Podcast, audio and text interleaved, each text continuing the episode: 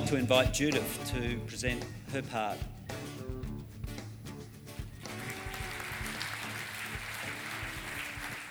Good morning, delegates. It's a um, beautiful sight from up here.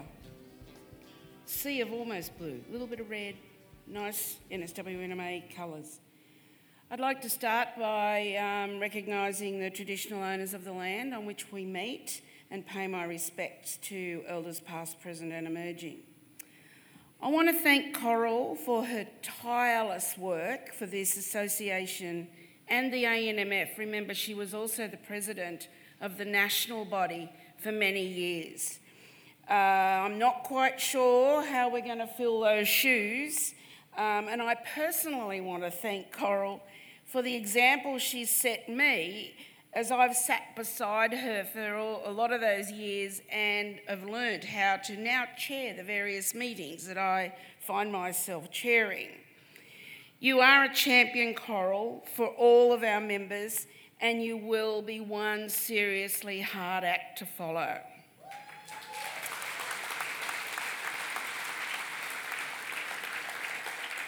Delegates, it only seems like yesterday that we had Hahrie Han here at conference last year advising us all on how to grow our capacity to influence in this hostile neoliberal climate.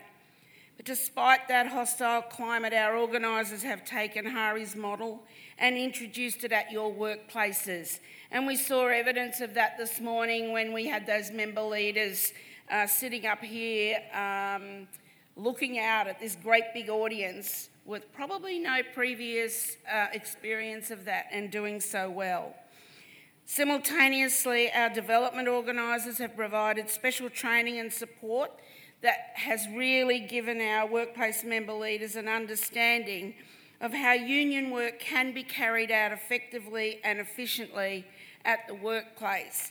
And you only have to have one little tiny win to feel that empowerment and know that you can keep going. And we're hoping that as time goes on, more and more people will feel that, and by gee, those managers will. Uh, uh, shrink when they see us coming. A bit like the manager down there at Nolan House, you know, can he survive the nurses?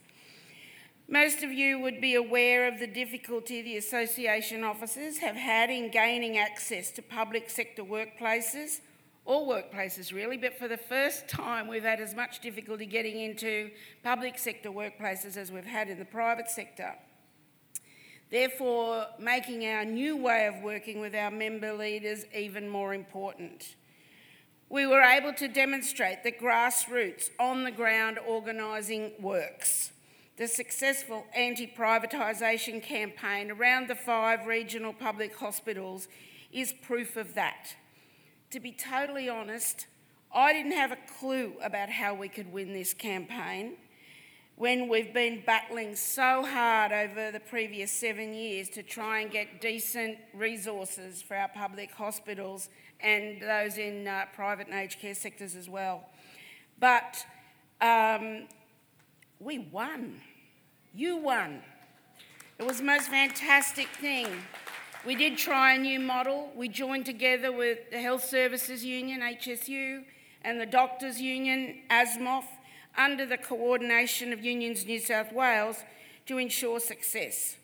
It was our members and those of other unions who were the campaign drivers, coached by union officers. Today's campaigns are won or lost on the ground. The air war is all fine and dandy for setting the scene, but the real winning comes from the people who are invested in the issue. I still have to pinch myself about the success of reversing the government's decision on all five hospital proposals.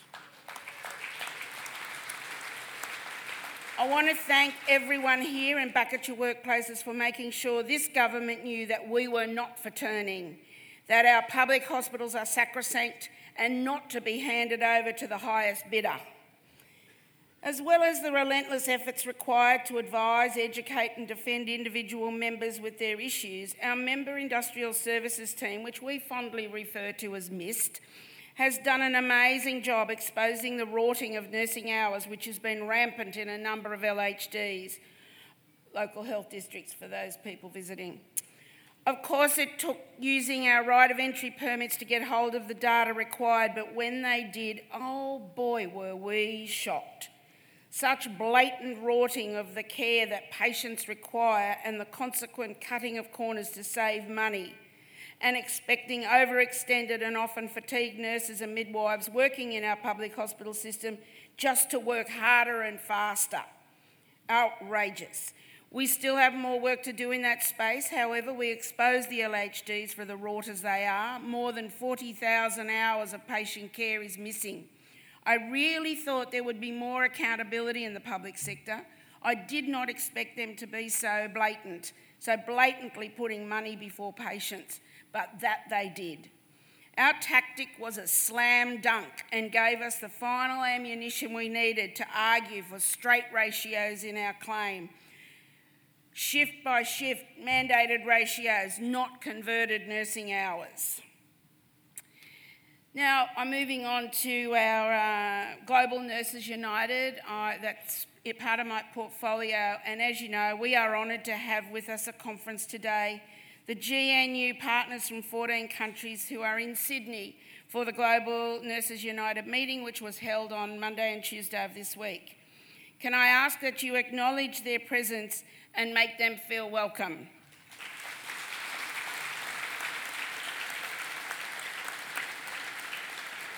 Two of the four pillars of GNU are that we fight for mandated ratios in all sectors in all partner countries and that we also fight to ensure access to quality healthcare by way of universal healthcare systems. Public health systems need to be saved and or introduced in every country in order to ensure everyone has access to quality health care, regardless of whether you have money, you don't have money, where you live, everything. Everybody has a right, in our view, to quality access to public health care. We've seen so many countries now take up the fight for ratios, and with the support of each other, we are starting to see a shift. You heard from the Quebec nurses this morning of their recent successes, and other countries are, um, and other countries are making headway as well. Several states in the, in the USA have bills before their legislatures, and with every win, each of the partners inch that little bit further forward. And I have to say that I think since we came together as a United Global uh, Nurses Union, we've seen quicker success. It's been talked about everywhere than we were before we um, combined together. Public Services International, um, we've also seen the work of the Australian PSI affiliates uh, have a real impact on ACTU policy, which was um, around privatisation, which was passed at the recent ACTU Congress. We've had valuable input into tax and trade issues, and the work done on tax evasion in the aged care sector and released the day before the federal budget sparked a Senate inquiry within two days of its release. And uh, I think we all had to kind of go, what? Never been done before. Anyway, it is another Senate inquiry, but I think aged care is on the agenda now, and we can make more of that as we get closer to a federal election. My work as a junior vice president of the ACTU and president of Unions New South Wales allows me to represent your union at peak national and state union levels. As Brett said, there are so many rules that need changing to ensure that nurses and midwives are able to provide the care needed. We have no choice but to be actively involved in the ACTU's Change the Rules campaign. We can't win either our public sector ratios or aged care ratios without changing the rules. You often hear our members lament about their union getting too political. It's governments that change the rules to progress their agenda. But when that agenda, like the wages policy in New South Wales and the lack of accountability for providers in aged care, is not in the public interest, then we have to say enough is enough and counter those attacks. We elect governments to run our country and state, and if they are not governing in the best interest of the majority, then we need a government who will. And if it needs to change government at state or federal level to change the rules, then so be it. However, lots of work has to be done with any aspiring opposition because we need to provide them with a template for how to put things into place, like legislated or preferably uh, in our award, uh, shift by shift mandated ratios in the public sector, or for um, ratios made, to make law in uh, aged care. This is the last chance for some time to have a concerted say. So let's all commit today to making sure we're all part of the change, changing all of the rules.